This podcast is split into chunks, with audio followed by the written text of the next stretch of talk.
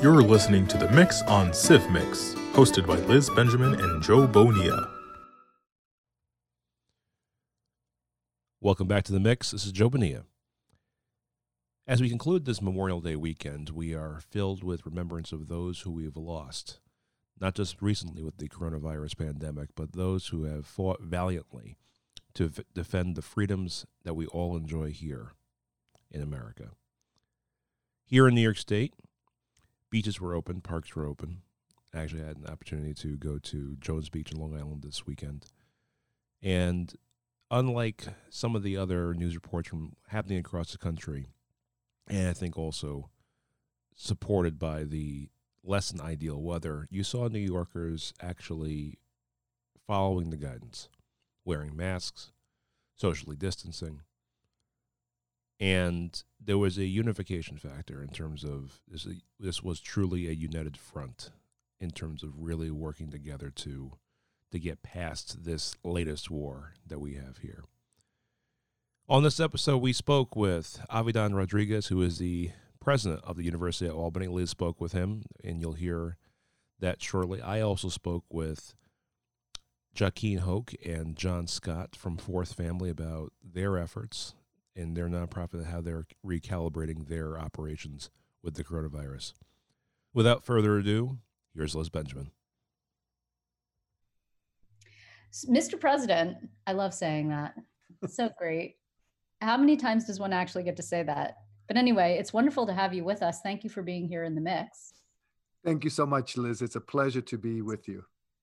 Uh, and we should know how it's been a while since I saw you last. And just for a little bit of background's sake, how long have you been at the helm of UAlbany now? It's been a bit. It's uh, it. I'm going on three years. In September, it will be three years since I've been at the university at Albany. But you had a very long history in higher education. I mean, this was not your first rodeo by far. No, I've been in higher education since 1991. So, I guess to jump right into it, have you ever seen anything in your career to the extent of what we're experiencing now and um, in the significant impact manner that it might have on higher education writ large? You know, no, uh, I, I have not. As as you may know, uh, part of my research focuses on the social economic impacts of disasters. So I've been studying, yep. you know, the impacts of Hurricane Maria in Puerto Rico, Indian Ocean tsunami in India and Sri Lanka, Hurricane Katrina in the Gulf Coast, Hurricane Mitch uh, in Honduras, etc. But this is this is a global pandemic, right? So this is not circumscribed to one geographic area. It's not a sudden impact onset type of event, and it seems that it will not be an event that sort of just disappears as time goes by. And the ramifications, social, economic ramifications globally, have been quite uh, devastating for communities throughout the world. And the impact on higher education has been truly uh, dramatic and transformational. Hmm. Well, interestingly, though, none of your work had had actually delved into. You focused on natural disasters. I guess uh, a pandemic is a sort of natural di- disaster, but your work had never delved into that realm before. No, my work uh, never focused on on these types of uh, of events because we we I typically focused on what you call uh, natural disasters. We call them hazard events such as tornadoes, hurricanes, tsunamis, flash floods, and like I said before, these are typically you know sudden onset events, geographically bound. They're short term, typically associated with physical de- uh, devastation, and although they have social and economic consequences, uh, they're not as uh, impactful as the magnitude of this event. So we're not looking only at Puerto Rico and Hurricane Maria. Now we're looking at the entire globe as a consequence of the impacts of COVID 19. Yes, and as we are having this conversation, uh, the globe hit a really troublesome milestone, which was 5 million cases. Uh, 5 million is a mind boggling number. I can't even get my head around that, really. It is, and uh, unfortunately, uh, the number of cases uh, will continue uh, to grow, and the number of deaths associated with this uh, devastating event will unfortunately also uh, continue to grow for the foreseeable future. and so, it is a major challenge before not only New York State, not only the United States, but the globe.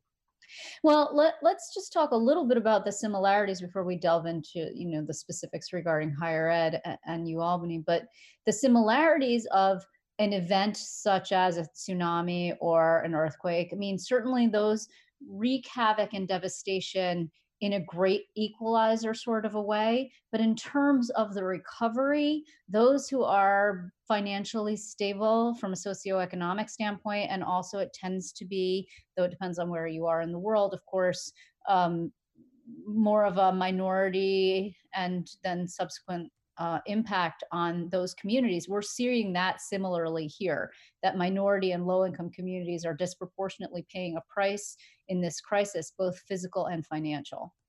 Right. I mean, I, if you want to talk about commonalities, that might be one of the common things among uh, these types of events. Uh, that these events, whether it's disasters, hazard events, or uh, in this case, COVID 19, they tend to disproportionately impact uh, minority communities, low income communities. You know, I focus on social and economic uh, vulnerability. So we look at factors such as race, as ethnicity, uh, poverty, and how these individuals are disproportionately impacted by by these events right one of the interesting things about uh, these types of events is that uh, they do not create uh, these events do not create poverty. They do not create food insecurity. They do not create uh, uh, uh, issues of this nature, right?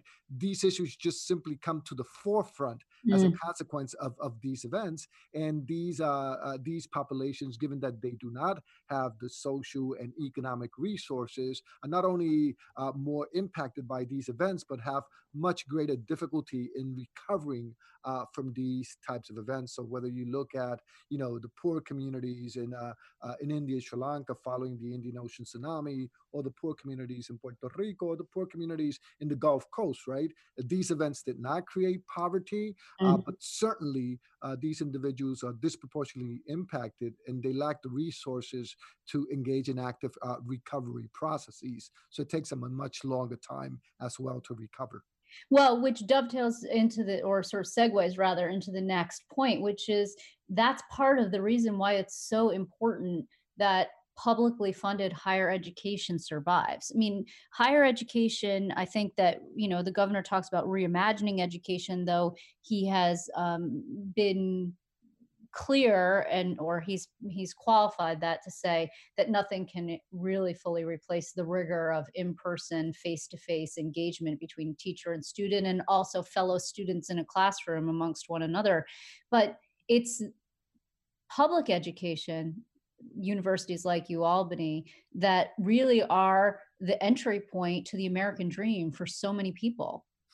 Absolutely, right. And so the focus needs to be also on enhancing, expanding, and strengthening education and making our education accessible, right, uh, to the communities uh, throughout the state of New York uh, and beyond. If you look specifically at the university at Albany, 40% of our students, undergraduate students, are underrepresented minority students. A third of our students are low income and first generation students, right? These are the types of communities that we talk about being disproportionately impacted by these disaster events. And we know that with higher education come uh, better jobs, become social mobility, better income, and thus it is critically important to enhance and strengthen our societies that these communities have access uh, to higher education and they have access to affordable higher education so that they can get a high quality uh, education that not only transforms their lives but the lives of their families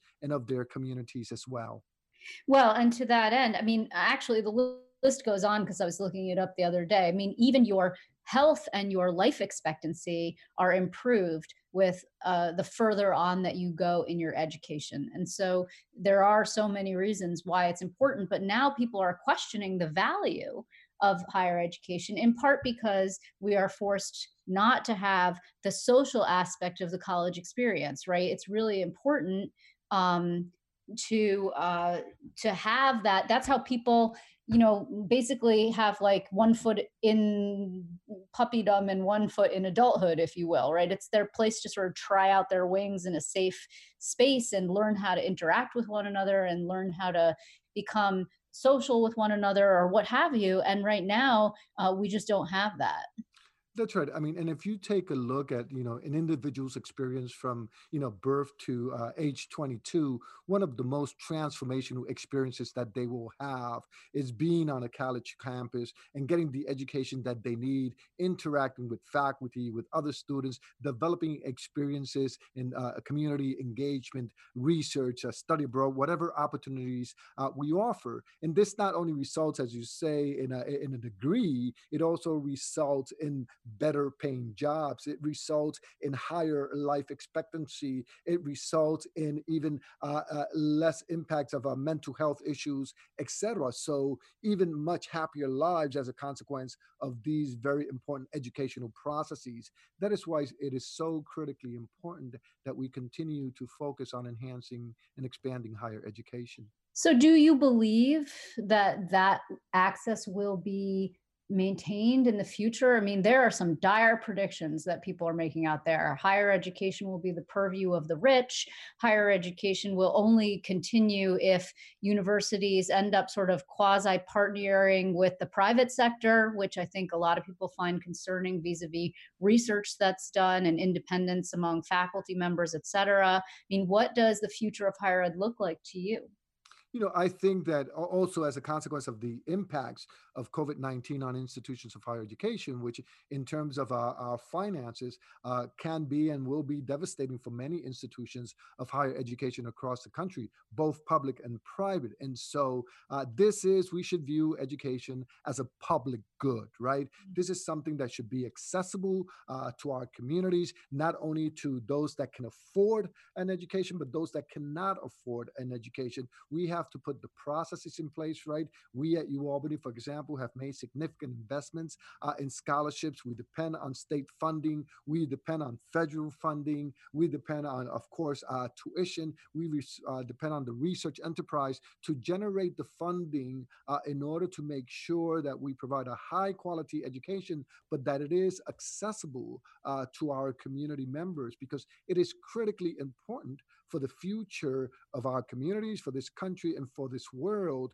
to continue to promote higher education and access to higher education. Mm-hmm.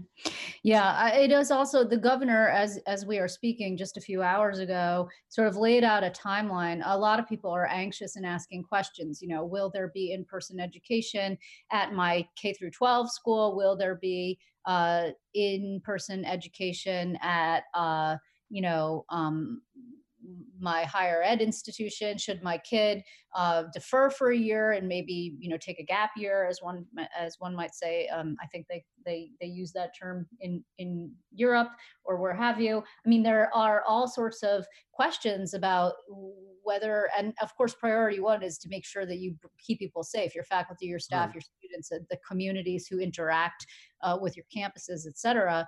Um, but you know the governor says june will be the deadline. We'll have some kind of guidelines and decisions in june Right. You know, there's so much uncertainty, especially regarding what will happen with COVID 19. There are models that predict a resurgence of uh, COVID-19 in late summer or sometime in the fall. There's models that uh, that uh, project sort of a, a, a mixture of COVID-19 with the annual flu, right? And so we're looking at all those models and all those projections. We're taking a comprehensive look at what's happening with institutions of higher education across the country. But we also have a group which is called U Albany Forward Together, which is a steering committee uh, and a number of planning groups in which we have 175 faculty, staff, and students taking a comprehensive look at multiple scenarios uh, for the fall, whether it be in person uh, class instruction, whether it be uh, online, fully online, or a hybrid mode, right? A survey that just came out this week actually showed of uh, uh, college students that were surveyed across the country 78% of them want to be on college campuses to continue uh, their degrees.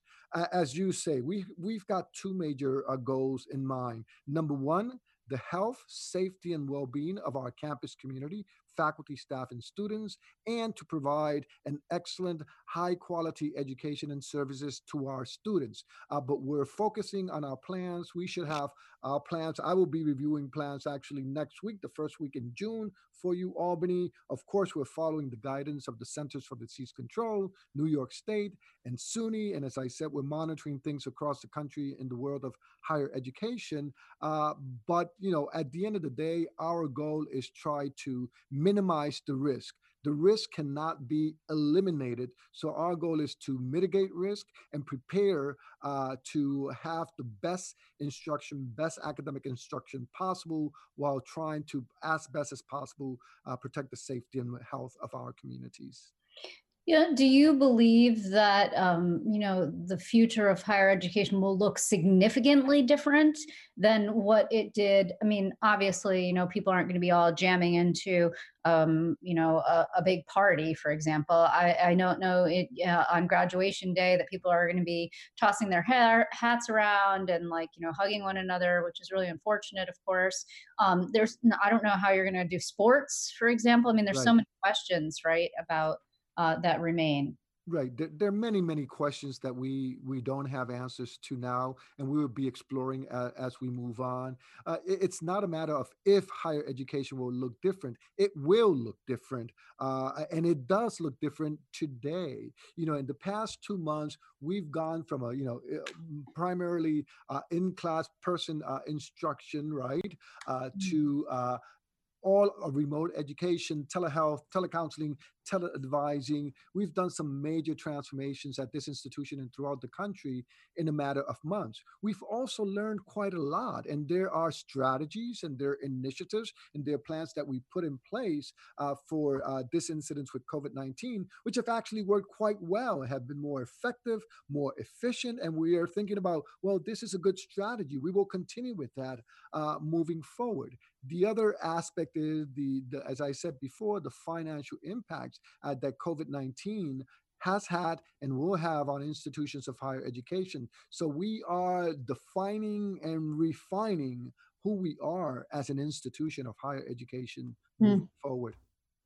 And to the degree, I think we're a little bit in New York at any rate, at a, in a holding pattern uh, because the governor has been reluctant to say definitively what cuts will be. I mean, we know they'll be across the board, certainly, and that they will be 20% and they will be significant. But he's been reluctant to say one way or another because he's waiting to see what happens at the congressional level. And certainly the congressional folks need to get off the stick and make a decision here because, you know, people are really waiting on tenterhooks to hear from them. Right. I mean, part of the the cuts that the state will make will depend on the availability of federal funding. And you know, you Albany, we we depend on state funding. We also depend on federal funding. So that is critically uh, important for us uh, as we move forward. So we in the same way that we're developing uh, different scenarios with the U Albany Forward Together group uh, for how we uh, begin instruction in the fall, we also have uh, different uh, budget scenarios that mm. take a look at, at, different types of budget cuts that we may receive uh, from the state that take a comprehensive look at our enrollment numbers for the fall. International enrollment will be hard mm. hit by COVID 19. it was already experiencing some difficulties prior to COVID 19. So these are all uh, issues that have significant financial implications for an institution such as the University at Albany and how we move forward uh, as an institution. And we are working and navigating uh, through all those models. So having to make important, uh, very difficult decisions, but also understanding that there's still a lot of uncertainty which we are dealing with. Well, uncertainty is part of our new normal. It's about 80 to 90% of our new normal. Uh, the thing that we know that we can count on is that everything is going to change, perhaps more quickly than we would like it to, but we have to get comfortable with that. I don't think we have any other choice. So, unfortunately, we're out of time, Mr. President, but I would like to thank you so much for being with us. Also, to say, please stay safe. You are an asset to the community, and we really like having you around. So, we'd like you to stay healthy if you don't mind. Thank you so much, Liz. It's been a pleasure uh, being with you uh, and to you and to our audience to also please stay health, safe, stay healthy, and stay engaged. Thank you so much. Be well, sir. You too. Bye bye.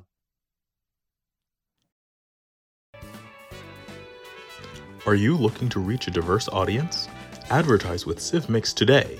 Visit civmix.com to learn more. Are you ready to rise and shine?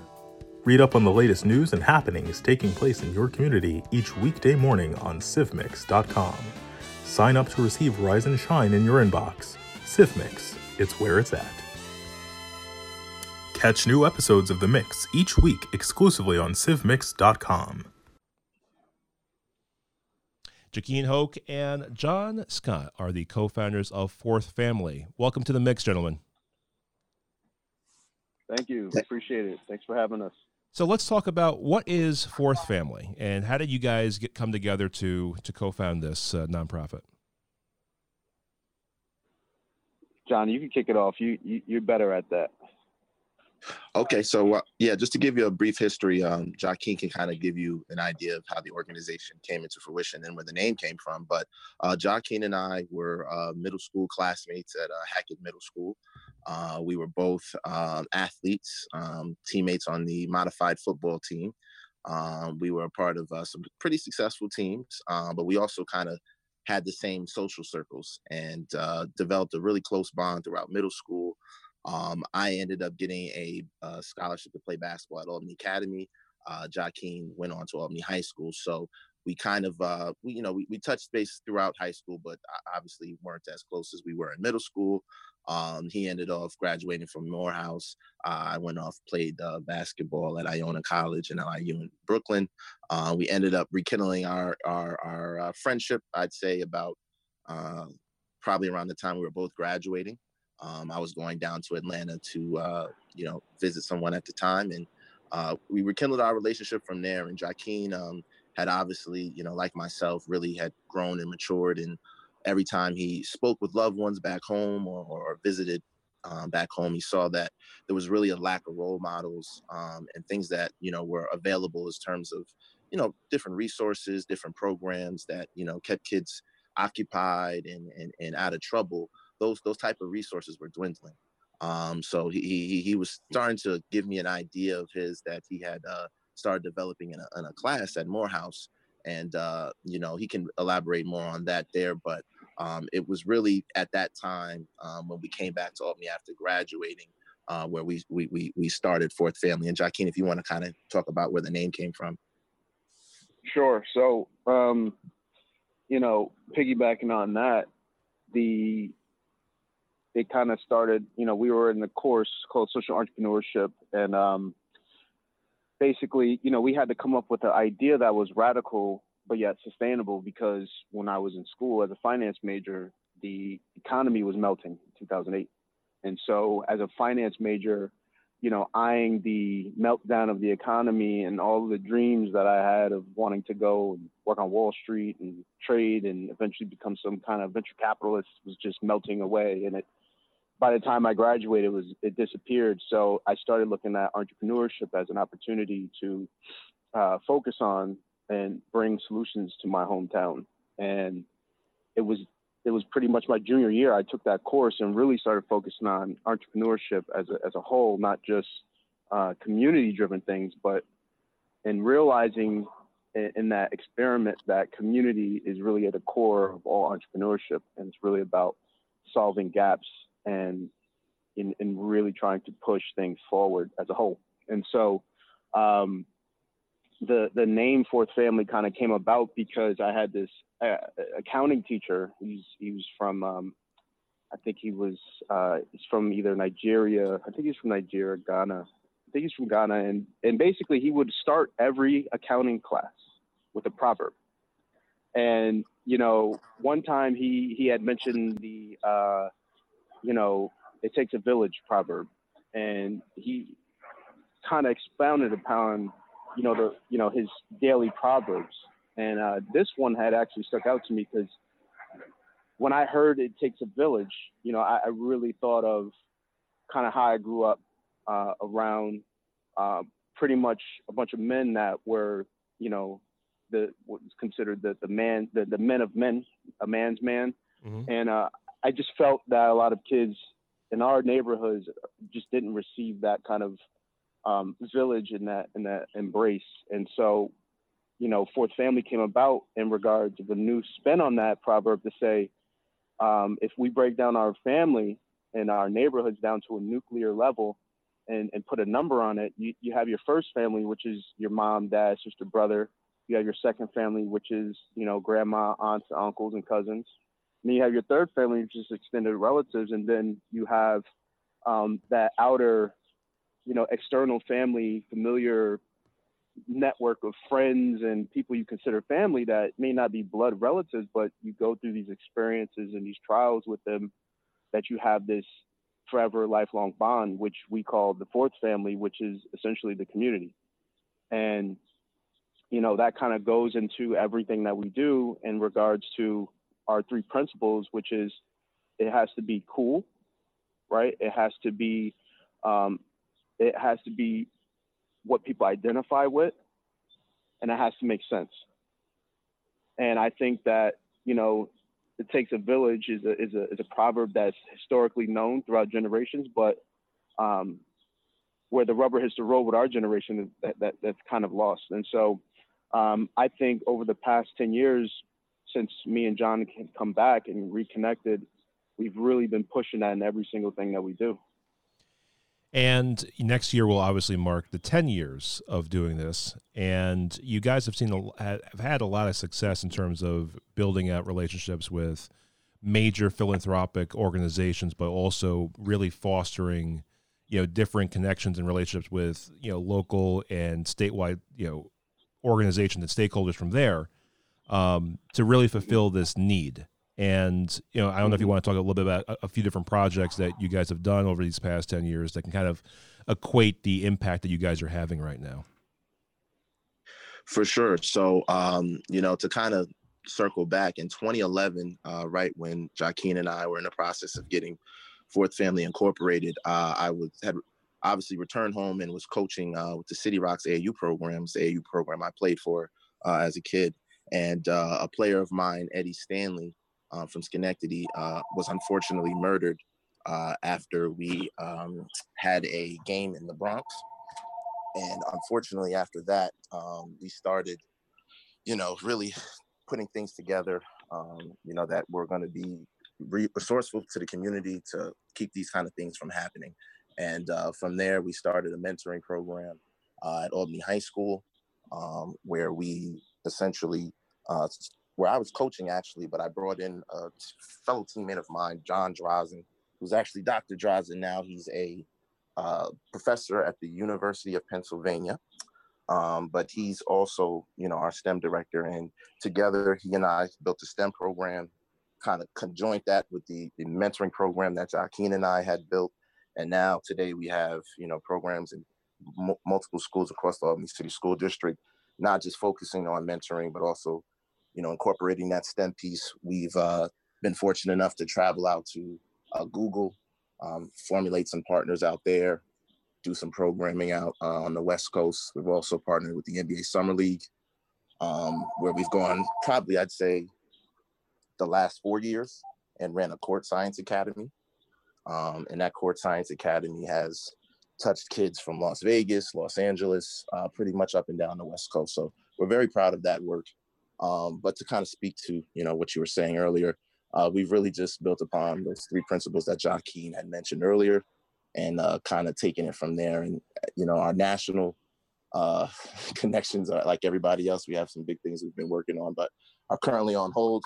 Yeah. Um, but we are still formulating a lot of uh, you know different things with the school districts to find new and creative ways to kind of use our, our tech savviness to still educate kids and keep them engaged. Well, I think I think it, and you guys have really have honed on in on something here because you know there's the focus on STEM fields, and then you have also sports and fitness, and I think that's you know the having this diversity in terms of the the fields and the interests is going to be of, of course you know, appealing to those that you're you know you're supporting and you're helping. And, and of course you know on the the donor and development side you know is going to speak to them about how do we enrich and invest into that next generation, the emergent generation here, and of course in the other markets that you're also, you know, working in as well. Um, So, I mean, I, I guess that's the other part of it too is that, you know, as we're all facing, you know, our own challenges with the coronavirus, what are you, what are you guys doing right now to to recalibrate, you know, fourth family, and then what are you guys doing personally to to recalibrate during this time? Yeah, I'll uh, I'll hop in first and uh, let John go. But you know, I think you know just to follow up on that last question, you know, I think the the ability to and, and kind of how I initially framed Fourth Family is the the authenticity and the genuineness of what we try to do and how we deliver. I think is what the standard is that we have, and so you know even in this time, you know John can speak a lot more to it because he's really been driving the engagement um, with the community, especially the youth. Um, you know, it's it's really about and the reality is not to kind of take it off course, but you know these situations, these times that we're living through, um, for for most of our kids, this is daily life. You know the, the difference is you know it's not the weekend. It's just an extended weekend or extended holiday time mm-hmm. where you're away from school, you're away from your friends, and you're still living in the same situation. You know, um, times are hard, food isn't regular, and there's a lot of stress. Some kids are dealing with different things, and I think that for them, this is like that extended again holiday summer break where they're just away from school, um, and our kids are strong and they're tough, and our families are strong and tough. And you know, for me, um, you know, we kind of lived through this during the 90s. I tell people all the time some of the scariest moments that I had was walking home from school. Um, and so, you know, in terms of what we've been been able to deliver, I think it's you know like everybody else in or, you know working with the community and schools, we're kind of all strapped for resources. We're all strapped for um, you know really access at this point because there's so much we so little we can do legally with the kids and um, you know personally I think from what I've been seeing on my end is just really a, a centering of you know who and what and how we deliver. And I think for me personally, I won't speak for John, but that starts with, you know, kind of centering and focusing on family and making sure that everybody close to me is in a position where they're mentally good and and have everything they need and making sure that others that are in the position to do, you know, they they have everything they need and I kind of pass it on to John. Yeah, I mean to uh, you know just continue Jahkeen's point and to start and from a personal standpoint, uh, you know, I, I have older parents um, and and a sibling with a you know a learning disability who used to have some some concerning health issues. So um, all all who you know had this uh, unfortunate you know thing that's been going on. So we we got hit with it probably I'd say about in February. Um, so you know they got through that. They had a few, a few days in the hospital, but you know, um, definitely my mother's from New York City, so I had a lot of family, you know, fighting the coronavirus, and um, unfortunately, a lot of people that I know that you know lost their lives or lost a loved one. So, um, from NBA players that we work with, this was obviously something that nobody planned for, um, and you know, really took everybody kind of kind of by surprise. So, um, you know, on a personal level, we've we've we've definitely felt it, um, and you know, just as far as kind of how we, we, we survive and eat, um, everything we do right. involves great, large groups of people. Um, so when I when I can tell you, we were literally in the midst of, um, you know, some solidifying, and, and, and, it's not like they're going away; they're just on pause, but some some really big things for the community. Um, you know, I, I always talk about how we're we're one of the things that I think we do very well is to be able to bring res- our national resource back into Albany. Um, for instance, you know, doing a basketball camp with LaMarcus Aldridge, um, you know, five-time NBA All-Star, bringing him out here. These are things that kids in our, our area don't get to to experience. Um, and you know, I had an interview with Channel Six last week, kind of speaking to about how kids. That's one thing that they're missing out on.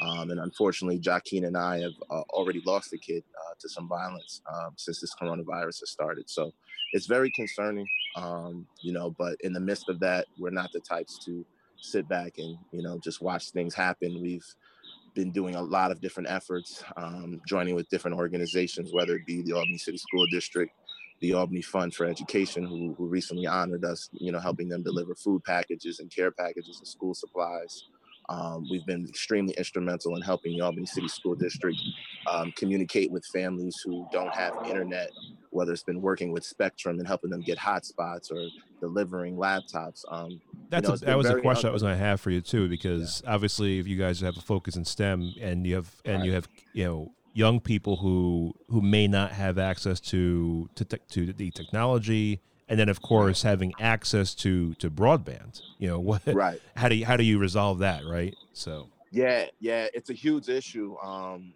that's very tough and you know we're not the only ones struggling with it obviously but you know right now it's really about helping people understand you know a lot of the kids that we work with are tier two and tier three students um, and for those not familiar with the terminology it just means kids who have some type of you know um, behavioral issue you know emotional distress um, and a lot of times, you know, that that that trauma exists in the home.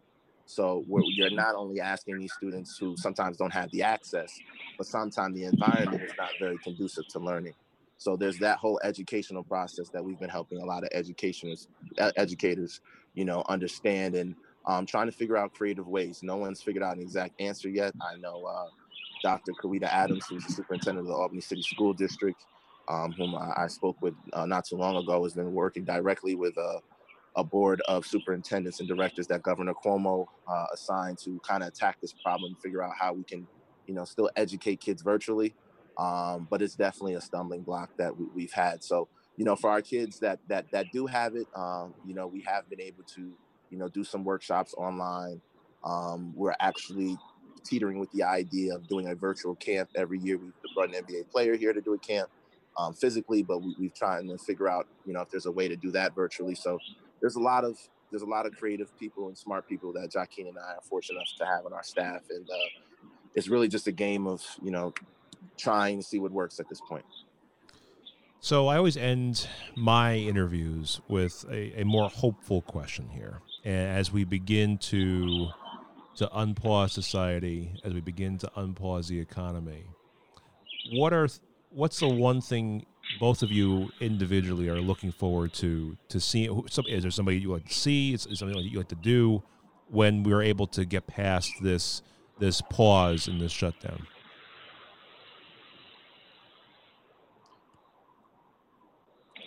So, so for me, I guess um, you know the thing that I'm obviously looking forward to the most is you know reconnecting with you know our families. Um, you know, there's obviously a bunch of you know business opportunities with the NBA and other partners that we have that are very exciting. Um, but you really, you know, when we we have programs every single day, we have an after school program for three hours um, with 50 kids who are, you know, 95% of them are living below the poverty line, and uh, it's one of those things when you know one of our initiatives we did was we partnered with Domino's uh, for the last two months, and we went around delivering pizzas, you know, to families. And although you know it's not a, it's just in some people's eyes, it's just a pizza. It's not necessarily the most nutritious thing. Um, just to see our the look on our kids' faces. Uh, Jahkeen and I play dad to a lot of these kids. Um, so you know that's the most thing I'm looking forward to. Um, a lot of them feel safe when they're with us. A lot of them, uh, mm-hmm. you know, try to seek us out uh, via social media or in the community just because you know we have that attachment with them. And you know um, i really credit um, a lot of the hard work that we've put in to build those relationships with that. But Jahkeen may have uh, other things but that that's probably the thing that i'm looking forward to most when uh, this opens back up. Yeah i mean you know it's so funny you know john has really been the um, the front runner in, in, in our lead um, and it, as it relates to the programming aspect of everything we do. And I'm more of the, the business guy. I deal with the, the business stuff, the political stuff, and you know, making sure that the, the, the finances are, are good. And you know, the past few years, I've been really thrown into more of the program side and being with the kids every day. Um, you know, for our morning program, our after school program, um, and, and, really be enthralled with the fact that, to John's point, you know, these kids really value our time. Um, you know, it's it's so funny. You know, some of the kids they'll get frustrated with me when, uh, you know, I um, I don't give them the attention, and then I show them my phone, and and they see how many missed messages I have, and they're like, wow, I, you you actually answer my call when I call you, and uh, you know, so I miss those that that that level of engagement, and you know, there are kids, you know, and uh, they they really look up to us, so I, I really value and miss that. Um, I think on the other side of the things that I'm excited for with the economy opening back up is, you know, uh, kind of quietly, I made public that I uh, joined a development company um, publicly and have been working on a, a large scale development project in the South End that, again, one the neighborhood I grew up in and literally on the block that I lived on for 20 years. And, you know, the fact that I'll be able to really get to the physical side of building the community and you know one of your questions about you know the internet. And i think that you know i heard you know cuomo or someone on the news say you know the internet is it's it's such a necessity. It's no longer an amenity it's like infrastructure right. you need it like you need your gas line you need it like you need water lines and i think that you know in even in building real estate you from the ground up, you start to learn how much these neighborhoods need. Um, and to know that, you know, as I transition into more of that space and, you know, more into the private sector again, it's, you really start to see the value of investment and the impact that it will have. And I think that it will only assist and really transcend everything that me and John have been working on um, and I'm just so excited for the future generations of the city. How can listeners support Fourth Family?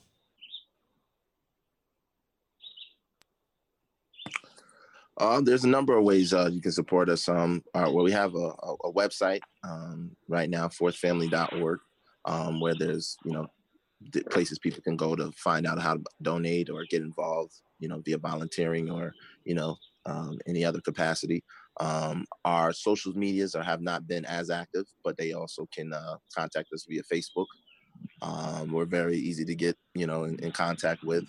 Um, but we're we're at the point now where we're, we're very, um, you know, excited like everybody else, obviously with the country, um, hopefully opening back up, and uh, we've gotten a lot of attention, I would say, in the last two months because you know maybe certain people who you know live the the lives like we do where they're they're hustling bustling moving around a lot.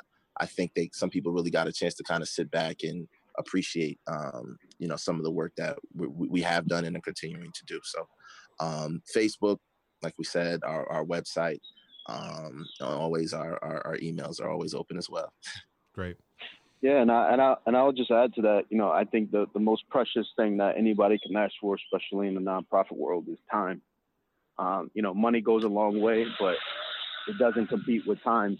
And I think that, you know, we're in a position where, you know, once the economy fully opens up, you know, we need assistance like John alluded to. You know, our social media has kind of been down, but we've been working. And I think, you know, that just goes to show our 10 years worth of work is is in work and not being able to tell everybody about it. So we need we need bodies, we need, you know, minds, we need board members, we need volunteers, we need it all. And that's one thing I will add.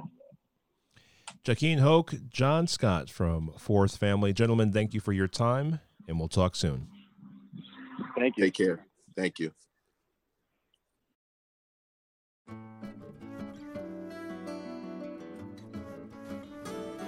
Catch new episodes of The Mix each week exclusively on civmix.com.